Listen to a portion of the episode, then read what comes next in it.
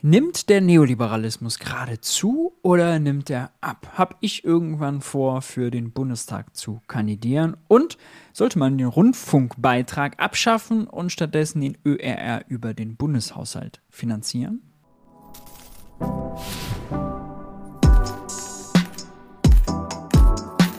Hi und herzlich willkommen bei Geld für die Welt. Ich bin Maurice und in diesem Video gibt es ein neues Q und A. Ihr habt Fragen bei Instagram eingereicht. Ich will sie gerne beantworten. Falls ihr mir noch nicht auf Instagram folgt, holt das unbedingt nach. Da gibt es exklusiven Content, bisschen was Lockeres, auch aus dem Alltag. Äh, exklusive Einblicke, checkt das gerne aus. Link dazu gibt es unten in der Videobeschreibung. Und da viele Fragen sich so grundsätzlicher Natur auf unser Geldsystem, auf die M M T bezogen haben, lasst mich euch nochmal meinen Online-Kurs M M T für Einsteiger auf der Lernplattform Udemy empfehlen. In siebeneinhalb Stunden Videomaterial klären wir die absoluten Basics. Es gibt eine ganz kleinschrittige, für Einsteiger, für jeden verständliche Einführung in so basale Fragen wie: Woher bekommt der Staat das Geld? Wofür sind Steuern da? Was sind Staatsanleihen und wofür sind Staatsanleihen da? Was bedeutet Geldpolitik und wie versteht man Geldpolitik unter der M M T oder Handelspolitik? All das ganz kleinschrittig äh, in den Videos. Auf Udemy gibt es immer wieder auch Rabatte, wie gerade zu dem Zeitpunkt, als ich aufnehme. Unter dem Video findet ihr aber einen Gutscheincode. Ich will es für den Sommer rabattiert halten. Checkt das unbedingt aus. Äh, da kriegt ihr äh, den Udemy-Kurs dann zum Bestpreis. Damit aber genug der einleitenden Worte, lasst uns gleich anfangen. Konrad fragt, nimmt der Neoliberalismus aktuell zu oder ab?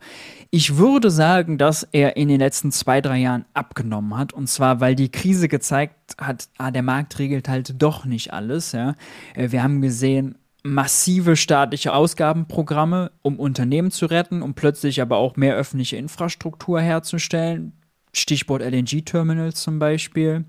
Äh, wir hatten deutlich mehr, wir hatten deutsche Markteingriffe, Strompreisbremsen, Gaspreisbremsen. Wir hatten sogar Verstaatlichungen. Ja? Wenn man nur mal äh, an Gazprom Germania denkt, das heißt jetzt SEFE, da ist der Staat eingesprungen, hat das verstaatlicht. Ja? Äh, da geht es unter anderem um den Gasspeicher, den großen in Reden. Also, da hat der Neoliberalismus abgenommen, aber jetzt gerade gibt es so einen Backlash, ja, wieder zurück zur Sparpolitik, bald werden die Verstaatlichungen wieder verkauft und so. Deswegen, hm. also, ähm, ich sehe die Tendenz, dass es gerade wieder etwas zurückgeht, aber in den letzten zwei, drei Jahren ähm, sind uns einfach viele Liberalisierungen auf die Füße gefallen. Und auch beim Thema Klimawandel und äh, ökologischer Umbau der Wirtschaft wird uns einiges noch auf die Füße fallen, zum Beispiel Stromnetze. Warum soll man dann eine Renditegarantie für die privaten Stromnetzbetreiber, das ist ein natürliches Monopol, es gibt halt nur den einen Betreiber, äh, aufrechterhalten, statt das eben den Staat äh, gleich selbst betreiben zu lassen? Robert Habeck riecht es schon so ein bisschen, will ja zum Beispiel bei den Übertragungsnetzen den großen Übertragungsnetzbetreiber Tennet, im Moment äh, mehrheitlich in äh, Hand der Niederlande, kaufen äh, und als Staat da einsteigen. Ich glaube, das ist richtig und so einige äh, Lehren wird man sicher daraus gezogen haben. Pippo Berlin fragt, Staat als Wagniskapitalgeber, was hältst du davon? In Anlehnung an Mariana Mazzucato. Mariana Mazzucato halte ich für eine ausgezeichnete Ökonomin, gerade ihr äh, vorletztes Buch Mission Economy, äh, das ist wirklich, also ich finde ihr Bestes, noch besser als Value ähm, und ich kann es nur empfehlen, zu lesen. Ich habe zuletzt zehn Lesetipps für den Sommer gemacht im Substack, im Newsletter. Und äh, da war das auch unbedingt dabei. Und ja, Staat als Wagniskapitalgeber halte ich für sehr klug in den Bereichen, wo es ein öffentliches Interesse gibt. Ja, also zum Beispiel äh, Grundlagenforschung, ja, für die Pharmaindustrie, Klima-, Energiebereich, ja, überall, wo es ein gesteigertes öffentliches Interesse daran gibt. Jetzt nicht irgendwie an dem innovativsten äh, Zubereitungsart von Thunfisch, ja. Äh, Das nicht. Aber ja, halte ich für sehr sinnvoll und Isabella Weber ist auch so ein bisschen mehr in die Richtung unterwegs, dass sie sagt, im Moment hören wir ganz viel, der Staat soll viel subventionieren und Gelder geben, so für den Umbau. Warum nicht beteiligen und auch sozusagen Mitspracherecht dann haben äh, und vor allem auch was von den Gewinnen dann zurückzubekommen? Das ist auch was, was für Mariana Mazzucato sehr wichtig ist, was ich sehr sinnvoll halte. Also äh, Staat als Wagniskapitalgeber, was hältst du davon? Grundsätzlich gut. Fabi fragt, welchen Einfluss haben hohe Schulden auf den Wechselkurs eines Landes? kann man so pauschal nicht sagen. Äh, ohnehin gibt es kein ökonomisches Modell, was Wechselkurse, also den Preis zwischen zwei Währungen, antizipieren oder prognostizieren kann. Ja? Ka- kann man nicht voraussagen. Es gibt kein ökonomisches Modell. Ähm, es gibt, ich habe das in meiner Masterarbeit auch getestet. Ja, es gibt ökonomische Theorie, die sagt, ah, der Wechselkurs hängt vor allem von den Zinsdifferenzen ab. Andere Theorie sagen, nee, es hängt von den Inflationsdifferenzen ab. Ja, also wenn ein Land mit hoher Inflation und ein Land mit niedriger Inflation mit zwei Währungen, ja, dann muss sozusagen äh, das mit niedriger Inflation aufwerten. Nee, also das kann man alles nicht sehen. Ja, ich habe das mal simuliert. Damit kann man also weder Euro-U S-Dollar-Wechselkurse erklären, noch, sagen wir mal, spekulative Beziehungen wie brasilianischer Real zu japanischem ähm, Yen. Also das kriegt man, kriegt man damit nicht hin. Deswegen, die Ökonomen können mittel- und langfristige Kursbewegungen nicht erklären. Ganz kurzfristig, ja. Wenn man den Zins hochzieht, ja, dann gibt es ein paar Anleger, die dann gleich rüberrennen, ja, und dann lockt das Geld an und dann verändert das Kurs den Wechselkurs. Aber auf Dauer, no one knows. Ja. Und deswegen, also zu der Frage, hohe Schulden, ähm, auch nicht per se, ja, kommt drauf an. Also wenn man jetzt sagen würde, der Staat verschuldet äh, sich jetzt, ja, äh, der, sagen wir mal, die Bundesregierung würde jetzt zehn, für zehn Milliarden irgendwelche Solarmodule aus China einkaufen, ja, also sozusagen Euros erzeugen und damit gleich in China shoppen gehen, dann könnte man vielleicht sagen, das hat einen Einfluss auf den Wechselkurs. Aber wenn man jetzt eine Kindergrundsicherung zahlt oder wenn man einen Industriestrompreis macht und damit dafür Schulden macht, ja, und im Land hier irgendwas geregelt wird, das dann nachher den Wechselkurs beeinflusst oder nicht, pff, schwierig zu sagen. Und es wird häufig auch missverstanden, dass der Wechselkurs, das ist ein mikroökonomischer Indikator, kein makroökonomischer. Also der Wechselkurs sagt, zum Beispiel bei Euro-U S-Dollar, wie viele U S-Dollar bekomme ich für eine einzelne Einheit Euros? Es definiert sozusagen den Wert eines einzelnen Euros, aber nicht die Kaufkraft einer ganzen Volkswirtschaft. Also definiert nicht, was können alle Euros, ja, in Summe äh, zum Beispiel aus den U S A kaufen. Was haben die für eine Kaufkraft? Ja? Oder wie viele U S-Dollar bekommt man dafür? Und das wird häufig missverstanden. Famsander fünfhundertzweiundvierzig fragt eine große Frage: Wie kann man progressive Mehrheitengewinn mobilisieren? Und ich würde sagen, gute Politik machen, äh, populäre Politik machen für die Mehrheit. Keine Erbsenzähler-Mentalität, wenn es um irgendwelche Hilfen oder Auszahlungen geht. Äh, vor allem Fokus auf, also das, wo man große Schnittmengen hat, ja, und das ist eine Politik für den Geldbeutel der breiten Mehrheit. Ja. Äh, da sind äh, Otto Normalos und äh, Kleinverdiener haben sehr häufig da gemeinsame Interessen. Das sollte man machen. Die werden leider politisch sehr oft gegeneinander ausgespielt. Äh, und ich würde immer noch sagen, nicht in Kulturkämpfen verfangen. Äh, die AfD freut sich auf Kulturkämpfe. Das sollten äh, linke oder progressive Parteien meiden, sondern also die Brot- und Butter-Themen für sich gewinnen. Und ich glaube, wenn sie da Vertrauen aufbauen, die S P D zum Beispiel hat da viel Vertrauen gekostet oder verscherbelt mit der Agenda, aber das Vertrauen, wenn man das aufbaut und konsequent Politik macht für den Geldbeutel der breiten Mehrheit, dann wird sich das wahrscheinlich durchsetzen. Ansgar fragt, hat die M M T einen Zielkonflikt mit nachhaltigen Wirtschaften produzieren? Nein, ist auch ein häufiges Missverständnis. Ja. M M T heißt ja nicht, wir machen jetzt X Y Z an Politik und es braucht immer mehr, mehr, mehr und fettes Wachstum. M M T generell ist eine Theorie, ja, eine Brille, eine Linse, durch die ich das Geldsystem und ökonomische Zusammenhänge besser verstehe. Es ist kein Regime, was eingewendet, umgesetzt oder eingeführt werden kann. Ja. Christian Lindner, wenn er die M M T verstünde, würde er Steuern senken. Robert Habeck, wenn er die M M T verstünde, würde mehr fürs Klima ausgeben. Was das mit dem Bruttoinlandsprodukt am Ende macht, ist völlig äh, egal, ja. Und ich würde sagen, es hilft eher, die M M T zu verstehen, wenn man die Wirtschaft nachhaltig umkrempeln will, denn Kreislaufwirtschaft anreizen, Gebäude energetisch sanieren, ja, äh, Wind- und Solar ausbauen, Ö P N V kostenlos machen, äh, Stromnetze äh, ausbauen und eben dann nicht privatisieren mit Renditegarantie für die privaten Betreiber, sondern verstaatlichen, weil ein natürliches Monopol und der Staat regelt selber und kann sich dann, kann dann günstigere Netzentgelte anbieten, ja. Ähm, das äh, ist eher, also da geht ein Verständnis von M M T, ermöglicht viel schnelleren Umbau der Wirtschaft hin zu einer grüneren und nachhaltigeren Wirtschaft. Aber wie gesagt, kann, muss nicht, ja. Man kann auch M M T verstehen und sagen, wir schaffen jetzt alle Steuern auf Sprit ab. Hm? Ginge auch. Rote Linde fragen, sollte man eine private Altersvorsorge haben? Äh, Anlageberatung machen wir hier nicht. Äh, aber also natürlich ist es sonst sinnvoll, äh, privat zusätzlich fürs Alter vorzusorgen. Es kommt darauf an, was wir für einen Lebensstandard haben. Kann man sich das jetzt leisten und ist man sonst mit dem zufrieden, was an gesetzlicher Rente darum kommt? Ähm, und äh, da würde ich sagen, auch wenn ich politisch will, dass es eben ein öffentliches System gibt, eine gute, ausfinanzierte äh, Umlagerente, ähm, muss man realistisch sein und jetzt sagen, als Individuum ist es schon trotzdem sinnvoll, also vorzusorgen, ja, äh, womit dann, ja, welches Mittel man da wählt, das sei einem selbst überlassen, das soll einem andere beantworten, aber äh, grundsätzlich, ja, ist das also rational. Von und zu Kuchenstein fragt, wie bekommt man Kommune finanziell gut ausgestattet gegenüber den Aufgaben Infrastruktur, Klima, Soziales? Ja, also, ja, bei Kommunen ist das Besondere, und das wird häufig missverstanden, dass, oder nicht beachtet, dass die Aufgaben oder Ausgaben von denen permanent laufen müssen. Ja? Also die Bibliothek, das Jugendzentrum, äh, der Hausmeister in der Schule, all das muss permanent laufen, unabhängig davon, ob die Wirtschaft gut oder schlecht läuft. Manche Ausgaben sind sogar antizyklisch. Heißt, wenn die Wirtschaft schlecht läuft, gibt es mehr Sozialausgaben. Dann müssen die Kommunen einen großen Teil leisten, zum Beispiel bei Kosten der Unterkunft.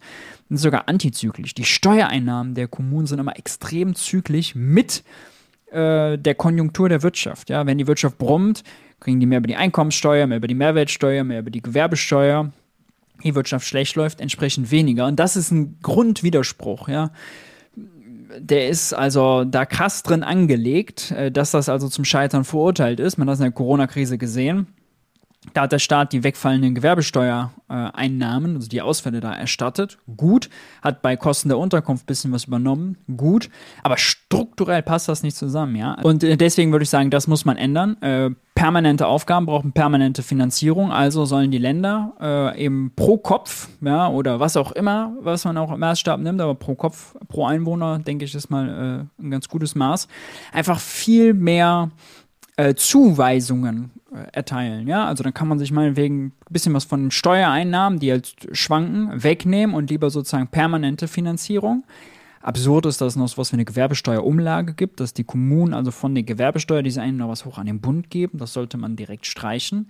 Ähm, ich finde es zum Beispiel auch bitter, dass bei den äh, äh, Flüchtlingskosten, äh, die Länder haben ja mit den Kommunen im, beim Flüchtlingsgipfel im Mai äh, eine Pauschale, eine Pro-Kopf-Pauschale gewollt. Ja, also wenn die Kommunen mehr Flüchtlinge aufnehmen, dass sie dann pro Kopf auch mehr Gelder bekommen. Das gab es unter Merkel zwanzig fünfzehn, sechshundertsiebzig Euro.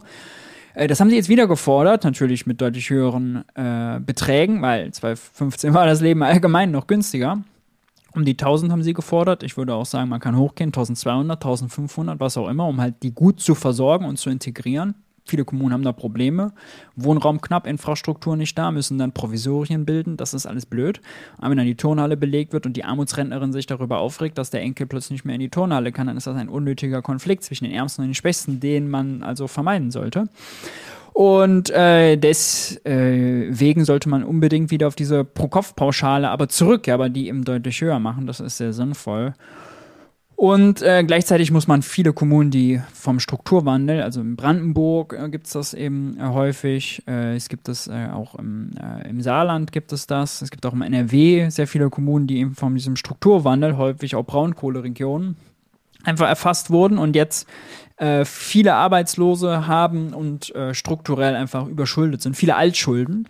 Und diese Altschulden, da sollte es eigentlich eine Lösung geben, nämlich dass Bund und Länder die übernehmen, die Kassenkredite übernehmen, also die für die äh, Kommunen quasi äh, äh, tilgen o- oder zumindest übernehmen und dann die Zinsen für die übernehmen, je nachdem.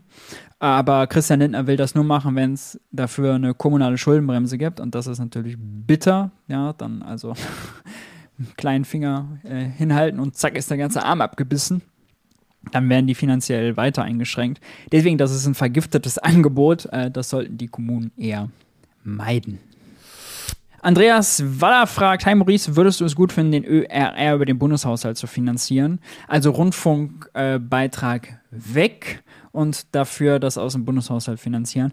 Äh, ökonomisch gesehen ja, weil das ist natürlich eine regressive Gebühr äh, oder Abgabe, ja. Also die Kellnerin, den Koch und die Kassiererin und äh, den äh, Angestellten in der Bäckerei, die bei Becker Lutze natürlich, die trifft das viel härter, diese äh, Gebühr, ja, weil das einen höheren Anteil an ihrem Einkommen ausmacht als den Bundesliga-Profi und den Bankmanager.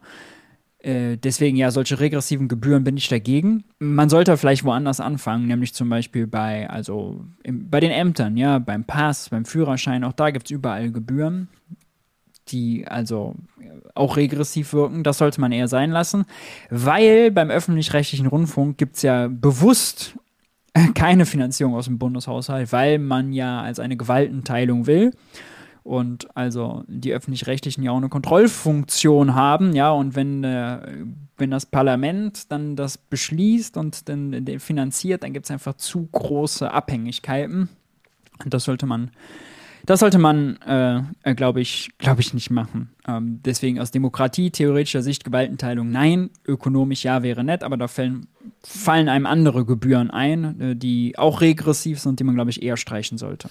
Rocky fragt, wie gelangen Anleihen auf dem Sekundärmarkt? Also wie kann man sie mit Giralgeld kaufen? Also äh, Depot irgendwo errichten, bei einer Bank oh, und fertig, ja, kann, kann man gleich loslegen. Ähm, das ist relativ äh, easy. Vielleicht zur Erklärung, Sekundärmarkt, Primärmarkt. Primärmarkt ist sozusagen, wenn die Banken Christian Lindner äh, die Anleihen in der Auktion abkaufen. Habe ich auch mal ein Video dazu gemacht. Das sollten wirklich, also das ist wirklich wichtig, das zu verstehen. Ich verlinke es nochmal hier. Schaut euch das gerne an, wie das genau funktioniert. Und Sekundärmarkt ist dann, wenn die Banken es haben, äh, es dann weiter zu verkaufen. Ja, oder wenn ihr eine Anleihe habt und die an dem anders verkauft, ist alles Sekundärmarkt. Ja, und das kriegt Christian Lindner dann nicht mehr mit. Ähm, manchmal guckt er vielleicht auf die Preise, weil die Preise im Sekundärmarkt dann die Preise bei der Auktion beeinflussen. Aber finanziert sich nicht über den Sekundärmarkt, sondern über den Primärmarkt. Sprich, wenn Anleihen verkauft, dann geht es ihm in den Primärmarkt, ja, der da das Geld bekommt und zu welchen Konditionen, nicht um den Sekundärmarkt. Lukas fragt, hast du Tipps, Empfehlungen für Leute, die bald ein Studium der V W L beginnen? Ja, ich habe dann zuletzt mal äh, eine Leseliste gemacht. Zehn Lesetipps für den Sommer erstmal. Das ist natürlich eher die lockere Kost, aber da findet ihr ganz am Ende auch Lesetipps von Maurice, auch ein eigener Artikel. Ich packe den auch mal äh, in die Videobeschreibung. Und hier gibt's also für Einsteiger äh, gute Werte, Werke, für Freizeitökonomen ganz viel Gutes und dann für Finanznerds, da sind relativ viele Paper auch. Also je nachdem, wie ihr euch selber einschätzt, wenn du sagst, du willst bei dem V W L-Studium beginnen, dann ist für Freizeitökonomen oder Finanzwirts wahrscheinlich, unter sich, inwieweit ich scrollen kann, da sehr viel dabei. Ja, ähm, manches Neues, manche Klassiker, hier zum Beispiel Birdsley Rumel, sechsundvierzig, Taxes for Revenue are obsolete, geiler Text. Ähm, paar Klassiker dabei, check das äh, gerne aus, Link packe ich da rein. Im Übrigen, also äh, das hier ist äh, der Newsletter auf Substack, da gibt es regelmäßig exklusiven Content, checkt auch das gerne aus, äh, wenn ihr den noch nicht kennt, Link unten in der Videobeschreibung. Dazu passt vielleicht auch die Frage ganz gut von Marisch. Äh, ich bin neu hier und habe noch nicht den Überblick, kannst du dich und deine Projekte mal kurz vorstellen? Ja, also, ich arbeite Teilzeit im Bundestag. Äh, dazu passt vielleicht noch eine andere Frage, was ich im Bundestag mache. Also, äh, Bundestag bin ich linke Hand eines Abgeordneten, äh, Christian Görke von äh, der Linksfraktion. Bin wissenschaftlicher Mitarbeiter, ähm, bin nicht Parteimitglied, muss man dafür äh, nicht sein. Äh, werde vom Bundestag auch bezahlt. Äh, jeder Abgeordnete kriegt dreiundzwanzigtausend Euro, Pi mal Daumen im Monat, um sich Leute anzustellen, die ihn eben auf seine Abgeordnetentätigkeiten vorbereiten. Ja, und was macht man da so? Reden schreiben, Fragen an die Regierung stellen. Äh, denn das parlamentarische Fragerecht ist ein Mittel, wie Abgeordnete die Regierung kontrollieren können. Sehr wichtig, sehr wirkungsvoll. Liest man dann manchmal, wenn man Presseartikel oder so liest, ja, ähm, dann steht da irgendwie drin, äh, die Daten geben sich aus, irgendwie kleine Anfrage von X Y Z. Um, das steckt dann äh, meistens ein wissenschaftlicher Mitarbeiter dahinter. Ähm, äh, O-Töne und Pressemitteilungen schreiben, ja, also immer wenn es eigentlich um Inhalte geht, Briefings schreiben, ähm, sowas, ja, immer wenn es um Inhalte geht, ähm, ist man als wissenschaftlicher Mitarbeiter dabei. Manchmal geht es auch um Planung, Anträge zu schreiben, ja, zu entwerfen. Äh, das finale Go hat dann natürlich immer der Abgeordnete beziehungsweise dann die Fraktion. Äh, aber ja, das ist der Bundestag. Teilzeit. Daneben gibt's äh, das ganze äh, Geld für die Welt Universum, äh, den Substack Newsletter, den YouTube-Kanal hier, den gibt's übrigens auch auf Spotify, wer nur äh, so mithören möchte. Dann äh, gibt es den Udemy Online-Kurs, den hatten wir auch schon. Dann äh, schreibe ich regelmäßig Gastkolumnen, zum Beispiel in der Berliner Zeitung, häufiger aber auch woanders, zum Beispiel im Freitag. Äh, und dann bin ich noch bei äh, Jung und Naiv, da mache ich regelmäßig das äh, Jung und Naiv Wirtschaftsbriefing. Schauen wir uns an, was war letzte Woche wirtschafts-, finanzpolitisch so relevant. Äh, einmal die Woche, jeden Montag ab acht Uhr. Und im Hintergrund sieht man so ein bisschen, äh, da stehen ein paar Bücher rum. Äh, drei Bücher habe ich äh, geschrieben: Mythos Geldknappheit, Der neue Wirtschaftskrieg und Teuer. Und äh, zuletzt an diesem hier mitgearbeitet: Genug, warum wir einen politischen Kurswechsel brauchen, erschienen im Brumaire Verlag. Aber da habe ich nur ein Kapitelchen geschrieben. Äh, ja, that's me. Wie das Handelsblatt sagen würde, ein V W L-Influencer. Nun gut. Itz Safira fragt, das passt auch dazu, würdest du mal äh, in eine Partei eintreten und für ein politisches Amt kandidieren? In Zukunft irgendwann kann ich mir eine Kandidatur vorstellen, äh, aber im Moment, ich habe euch gerade der alles vorgestellt, was ich sonst so mache, bin ich damit voll ausgelastet, voll happy und finde auch die Rolle als also Aufklärer, als von außen den Finger in die Wunde äh, legen, viel, viel wichtiger, für unsere Gesellschaft auch, viel, viel wichtiger, als Äh, Hinterbänkler zu werden in einem Parlament mit konservativen Mehrheiten, denn also progressive Mehrheiten, haben wir eben so besprochen, sind leider nicht absehbar. Ich glaube nicht, dass es äh, fünfundzwanzig ro- für Rot-Grün reichen würde oder Rot-Rot-Grün oder was auch immer. Deshalb, äh, nee, äh, kurzfristig nicht. Irgendwann vielleicht, äh, vielleicht, äh, wirklich vielleicht, ich weiß es nicht. Vielleicht auch nicht, kann auch gut sein, nicht. Eher nein als ja, aber äh, mal sehen. Man weiß es nicht. Ja. Sag niemals nie. Äh, dann gab es noch die Frage, ob ich Pudding lieber mit oder ohne Haut esse. Also äh, generell selten Pudding, aber wenn, natürlich ohne Haut. Wer braucht Haut auf einem Pudding? Also mh, verstehe ich gar nicht. Äh, und auf Instagram gab es zuletzt viel Hunde-Content bei mir. Also die äh, Hunde meiner Eltern, auf die ich aufgepasst habe. Was das für Hunde sind? Australian Labradoodle. Das sind sehr, sehr süße Hunde. Damit äh, grüße ich euch höchstwahrscheinlich aus der Sommerpause und äh, hoffe, euch hat das Video, das Q und A gefallen. Ich konnte nicht alle Fragen beantworten, weil es mehr gab, aber wir machen das natürlich gerne wieder.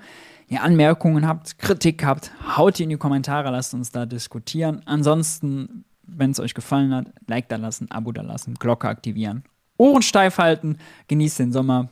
Ich bin raus. Bis dahin. Ciao, ciao.